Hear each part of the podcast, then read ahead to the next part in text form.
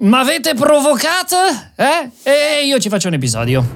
Eh, la settimana scorsa ho fatto una live con i Patreon molto profonda, siamo partiti di nuovo dal concetto delle gabbie e ci siamo addentrati in questo reame chiamato le relazioni d'amore, le relazioni, come fare funzionare una coppia. Tra l'altro se siete intenzionati a vivervi una di queste live, siamo in pochi, si sta bene, si va proprio in temi che, che poi non dormi più la notte, eh, link in descrizione per i Patreon, ve lo guardate un po'. Ora, partiamo dall'inizio. Le decisioni. Come si fa a scegliere di avere il partner, come si fa a scegliere un partner giusto? Come si fa a sapere una volta scelto che il partner sia un partner corretto, che non sto sbagliando strada, che non ci sia qualcosa che non va? Ah, il tema della paralisi decisionale, de, del paradosso della scelta. Eh? Ci ho fatto pure un video tempo fa. Noi non siamo mai totalmente decisi, non decidiamo mai veramente. E c'è un motivo dietro. Ha a che fare tantissimo con la neuroscienza del nostro cervello, con la psicologia. C'è una parola chiamata dissonanza post-decisionale e ha a che fare con il fatto che il cervello tenta sempre un po' di aiutarci, ma fa un po' di casino. Nelle scelte, il cervello ci dà una sorta di spinta emozionale per ridurre un po' il discomfort della scelta e aumentare l'attrattività di quello che stiamo scegliendo. E insomma è un po' come dire, dai, che hai scelto, vai, avanti, no? Qual è il problema? Che sappiamo che le emozioni dopo un po' iniziano un po' a indebolirsi per ritornare a dare spazio alla parte razionale e, e lì è il casino, no? Perché eh, la razionalità eh, riporta ansia, riporta dubbi, oltretutto, oh mio Dio, ho fatto una scelta per via delle mie emozioni, solo di quelle, quindi magari ho sbagliato e così via. E già questo crea un piccolo seme del dubbio, no? E nelle, nelle nostre scelte, qualunque scelta facciamo. Ma non finisce mica qui, no, no, no, no. C'è un'altra cosa chiamata l'escalation delle aspettative. Nella nostra società ad oggi, eh beh, abbiamo troppa scelta, siamo connessi con chiunque, Tinder ci fa fare swipe ogni dove, quindi nel momento in cui io scelgo non è più come nelle generazioni passate dove avevo sei persone del mio paesino ancora libere, senza nulla togliere, eh, però la scelta era data da me, dalla mia responsabilità e da quello che c'era, che era limitato. Ad oggi invece la responsabilità è tutta mia, perché la persona perfetta là fuori c'è ed è raggiungibile.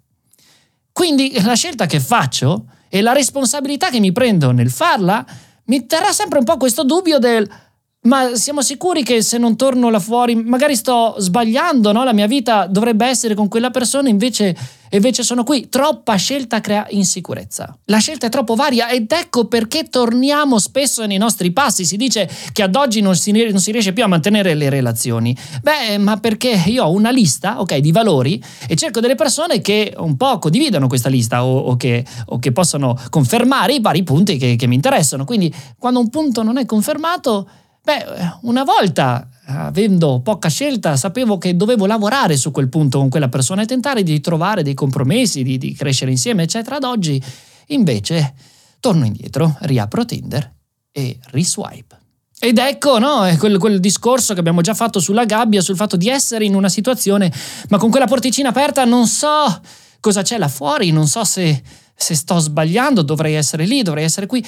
Quando ho parlato delle gabbie, tra l'altro, è stata un po' fraintesa questa cosa della, della porticina aperta nelle relazioni di coppia, perché alcuni l'hanno vista come, ah, quindi poliamore, ah, quindi eh, coppia aperta, quindi stai dicendo che una coppia dovrebbe essere sempre eh, libera di poter fare altre cose. Mm, Certo, chi vuole poliamore, chi vuole fare coppie aperte, ognuno è libero di scegliere come vuole vivere la propria vita e anche con le altre persone e così via. Ma eh, io parlavo di qualcosa di molto più importante. Tra l'altro ho parlato di gabbia fino ad oggi, ma solamente per stimolarci sul discorso del paradosso della libertà, no? Ma se parliamo di coppia, si può parlare in termini molto più carini. Eh, una persona, tra l'altro, nei commenti ha parlato di orto, no? Una, dei vari orti e si, si, cre- si, fa crescere cose, piantine insieme. Ora ci sono due punti importanti per cui quella porticina non va chiusa.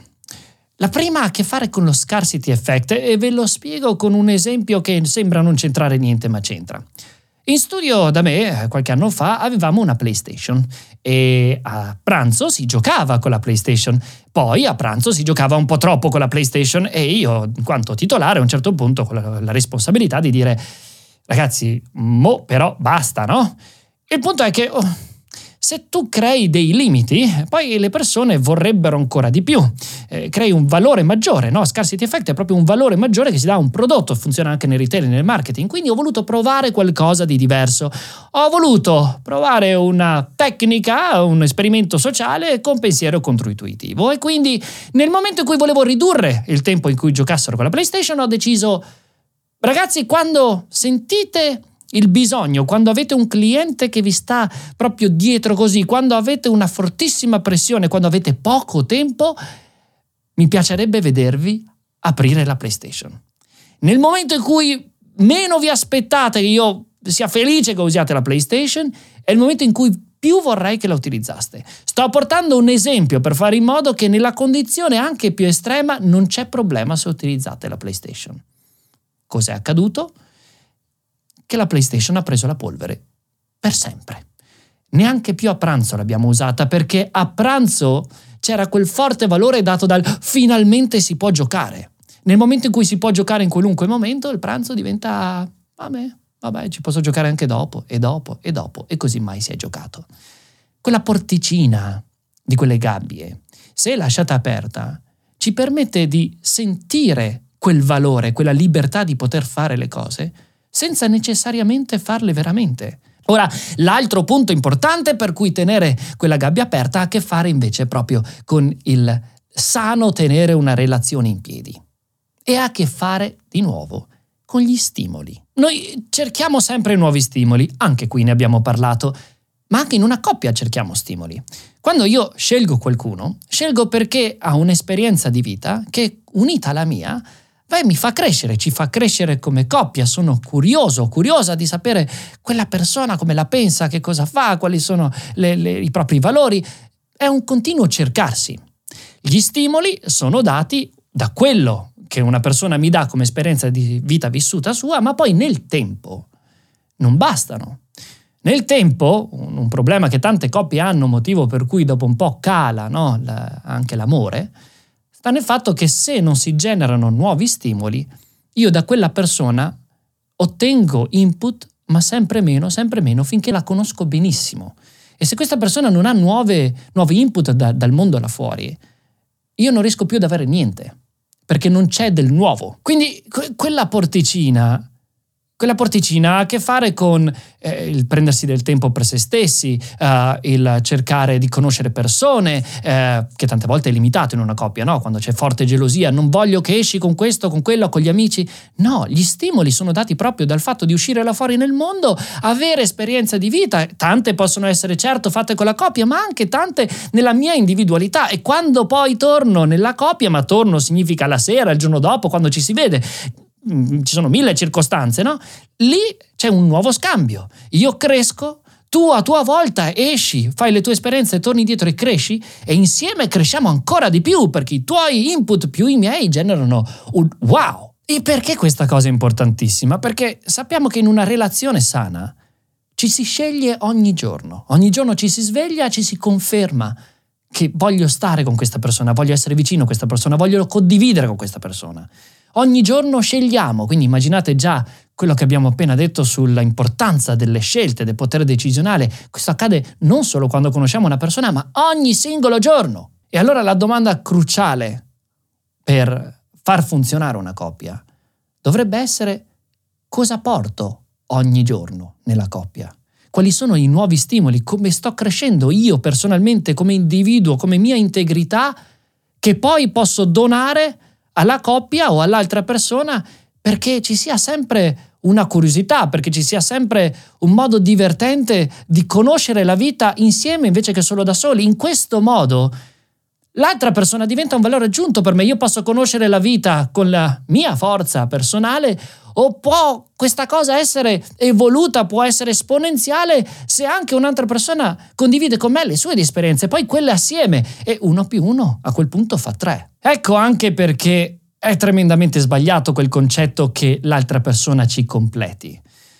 Se fosse vero che l'altra persona ci completa, beh, a quel punto l'amore è una malattia. Se io ho bisogno di un'altra persona per completarmi, vuol dire che se quella persona manca, io sono malato, io ho qualcosa che mi manca, io non sto bene, non sono integro, in inglese wholeness, non sono completo. E quindi se cerco un'altra persona, quella persona diventa una necessità, è una pillola quotidiana. Il giorno in cui questa persona manca, a me manca la medicina ed essendo anche abituato a questa medicina quotidianamente non riesco a farne a meno e non riesco neanche a pensare di prendere la medicina da qualche altra parte perché ci vorrà del tempo e non riesco a sostituire, non è una cosa immediata. Per cui quando si ha questa sensazione che l'altra persona sia una necessità per la nostra vita, c'è già qualcosa che non va.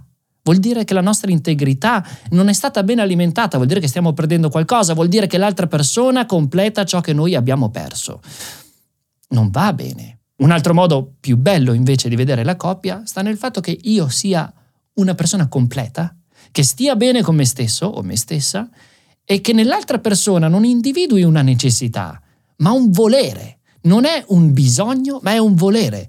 Non è un senza di te non sono più me stesso. È con te sono qualcosa di più. Con te sono qualcosa che voglio essere ogni giorno perché è più bello che me e basta. E allora qua non è che voglio schivare il concetto dell'impegno, no? Cioè in una coppia si sa che ci sono i compromessi, ma in qualunque gabbia ci sono i compromessi, parlando sempre in maniera metaforica. Noi abbiamo sempre da scegliere che cosa, eh, su che cosa ci dobbiamo impegnare e su cosa ci vogliamo impegnare. Tra l'altro, eh, su questo tema qua eh, c'è tutto un processo chimico dietro strabiliante che dimostra anche le differenze tra uomo e donna su come si fa a rimanere innamorati, ad alimentare l'amore, che è differente okay, tra, tra, tra, uomo e donna. E questa cosa qua è spiegata hm, su stati mentali. Ora, eh, perché voglio fare un accenno a stati mentali questa volta? Molto molto importante, perché ci sono delle novità molto grosse. Uh, innanzitutto c'è ancora una finestra di sconto, l'ho voluta tenere fino al 7, quindi mancano due giorni. A mezzanotte del 7 questa cosa chiude, quindi eh, Stati Mentali è ancora in sconto per poco. Ma c'è un'altra cosa che ci è venuta in mente di cui sono veramente molto fiero. Stati Mentali d'ora in poi è acquistabile a singoli pacchetti. Delle sei settimane potrete acquistarne 5 singolarmente. Se siete interessati al tema della zona di comfort, pacchettino e prendete solo quello. Le abitudini, super argomento, potete prendere solo l'argomento delle abitudini. Oppure l'amore. Amore, sesso, attrazione, no, la sesta settimana potete acquistarla da sé. Ora, c'è più accesso per tutti a un percorso che sapete che per me è molto importante. Ma al di là di questo, perché ho detto 5 settimane e non 6? E qui l'ultima novità. Qui in descrizione trovate un survey, un questionario. Alla compilazione di questo questionario, beh, portiamo a casa un paio di cose. La prima, sono delle domande che hanno a che fare sia con quello che è stati mentali, sia con quello che sto producendo sul nuovo percorso. Per cui raccogliere questi dati farà in modo da capire un po' di più come siamo fatti, ma anche cosa condividiamo, no? come fatiche, come concetti di solitudine, come potere decisionale, le cose di cui parliamo sempre. E quindi possiamo vedere il risultato di questa cosa. Ma quello che portate a casa facendo il survey è anche automaticamente, in modo gratuito, la prima settimana di stati mentali. Ecco perché ho detto che se ne acquistano 5. La prima, la prima, quella con Alessandro De Concini, quella dove parliamo di apprendimento, con la live di Alessandro di oltre un'ora, con un mare di argomenti interessanti, è gratuita nel momento in cui si finisce il survey. Quindi questo è anche un po' per coinvolgerci no? a fare questo percorso, soprattutto finirlo, farlo, finirlo prima che arrivi il terzo che è tutto collegato in una trilogia che ok, mi fermo e sto buono, eccetera. Fate il survey là sotto, è un bellissimo modo di condividere eh, maggiori informazioni, continuare a tenere alimentate queste tematiche che tanto ci piacciono. Ora, si diceva che l'impegno è una parte importante, no? Il compromesso e l'impegno in una coppia esiste. Ma c'è molta confusione anche qua. Alcune persone dicono che se c'è uno sforzo, se c'è qualcosa di impegnativo, vuol dire che non sei con la persona giusta, ma non sono assolutamente d'accordo con questo. Il compromesso esiste in ogni cosa. Ogni singola gabbia che scegliamo, quella della passione, lavorativa, eccetera, si porta dietro dei compromessi. La differenza sta su quanto frizionano questi compromessi a seconda di quanto io voglia quella cosa. Io posso andare in palestra e sentire lo sforzo di fare muscolo e questa cosa può essere troppo faticosa per me, può non piacermi. Ma se invece ho un obiettivo o sento i risultati già nel mentre che faccio le cose, questo sforzo inizierà a essere piacevole, vorrò farlo. So che è una fatica, ma una fatica che mi porta a qualcosa. Ecco perché anche nella coppia, il fatto di sentire di impegnarsi o di fare un compromesso non deve essere un segnale negativo che mi porta a dire mm, non sono nel posto giusto. Qualunque coppia ha difficoltà, fatiche e compromessi.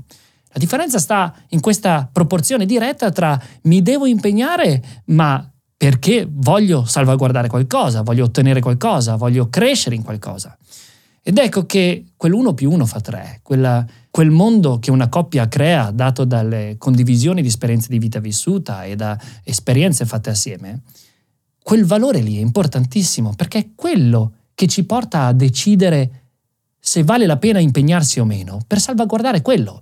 Insieme si crea una sorta di mondo che indipendentemente da quello che c'è là fuori è qualcosa le cui colonne portanti siamo noi. E tenere in piedi questa cosa nel tempo, se fatta bene, ha un valore immenso. Ecco perché nel momento in cui le cose non funzionano bene o nel momento in cui c'è troppa insicurezza e una delle persone continua sempre a dire tanto lo so che un giorno non saremo più assieme, eh, beh, se continuiamo a avere quel linguaggio, quel tipo, quel mondo di valori che tanto bisognerebbe difendere, non ha chissà che valore e quindi è più facile mollarlo per andare in cerca di qualcos'altro. E qua arrivo a un punto cruciale su sulle relazioni tossiche, no? Quel discorso di stimoli sta in piedi anche su questo concetto. Se io porto a casa degli stimoli, no? Se io ho delle esperienze dall'esterno e li porto nella coppia, beh, c'è un equilibrio precario che deve essere dato dal fatto che entrambe le parti, in modo più o meno equilibrato, portino qualcosa dentro. Ma se l'altra persona, per vari motivi, perché ha perso la curiosità nella vita, perché si sente un po' persa o perché eh, non ha interessi, non porta il suo piano piano, a meno che non sia una situazione che insieme possiamo risolvere in un momento di crisi, beh, fa in modo che io viva gli stimoli da solo, tutto ciò che accade è che li condivido con qualcuno, però poi per il resto non ottengo niente di nuovo.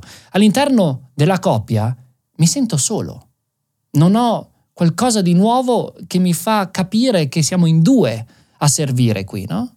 E questo poi si porta dietro un po' un butterfly effect. Spesso quando una persona perde di interessi o non ha stimoli, ecco che lo stimolo interessante lo trova all'interno della gabbia, all'interno dell'orto, lo trova nell'altra persona. E quindi che cosa accade? Accade che perde pian piano integrità, che perde l'attenzione su se stessa o su se stesso, cioè perde l'identità e trova significato, trova interessi, trova nuovi spunti dall'altra persona che ha a fianco. E quindi si annulla pian piano vivendo l'universo dell'altra persona. Questa cosa qui provoca poi necessità e non più volere ed ecco che le cose si sbilanciano perché dall'altra parte invece c'è una persona che prima era innamorata e che ora vede che quella persona di cui era innamorata non c'è più, non c'è più quell'integrità, quel wholeness. Quella persona si è annullata in me, tutto ha a che fare con il mio solito mondo e quindi sono di nuovo solo e nella ricerca di voler avere condivisione, maggiori stimoli, tornerò là fuori a cercare dell'altro. In sostanza non vedo più la persona che avevo scelto. Mm? Se partiamo dal fatto che l'amore è qualcosa in più e non qualcosa che completa, capiamo che ogni volta, ogni giorno, il nostro compito dovrebbe essere di portare qualcosa di nuovo al tavolo, per mantenere quel valore aggiunto, quell'esponenzialità che insieme ci porta a vivere un universo tutto nostro che vale la pena difendere. E questo ci porta a scegliere ogni singolo giorno che la persona che abbiamo a fianco sia la persona con cui vogliamo stare. Scegliere, scegliere ogni giorno. Eh? E qui non posso che chiudere che con una frase di Barry Schwartz che è un, un punto di riferimento nel mondo del potere decisionale e dell'illusione della scelta. E lui fa pensare perché dice, scegliere è una cosa bella o è una cosa brutta? E la risposta è sì.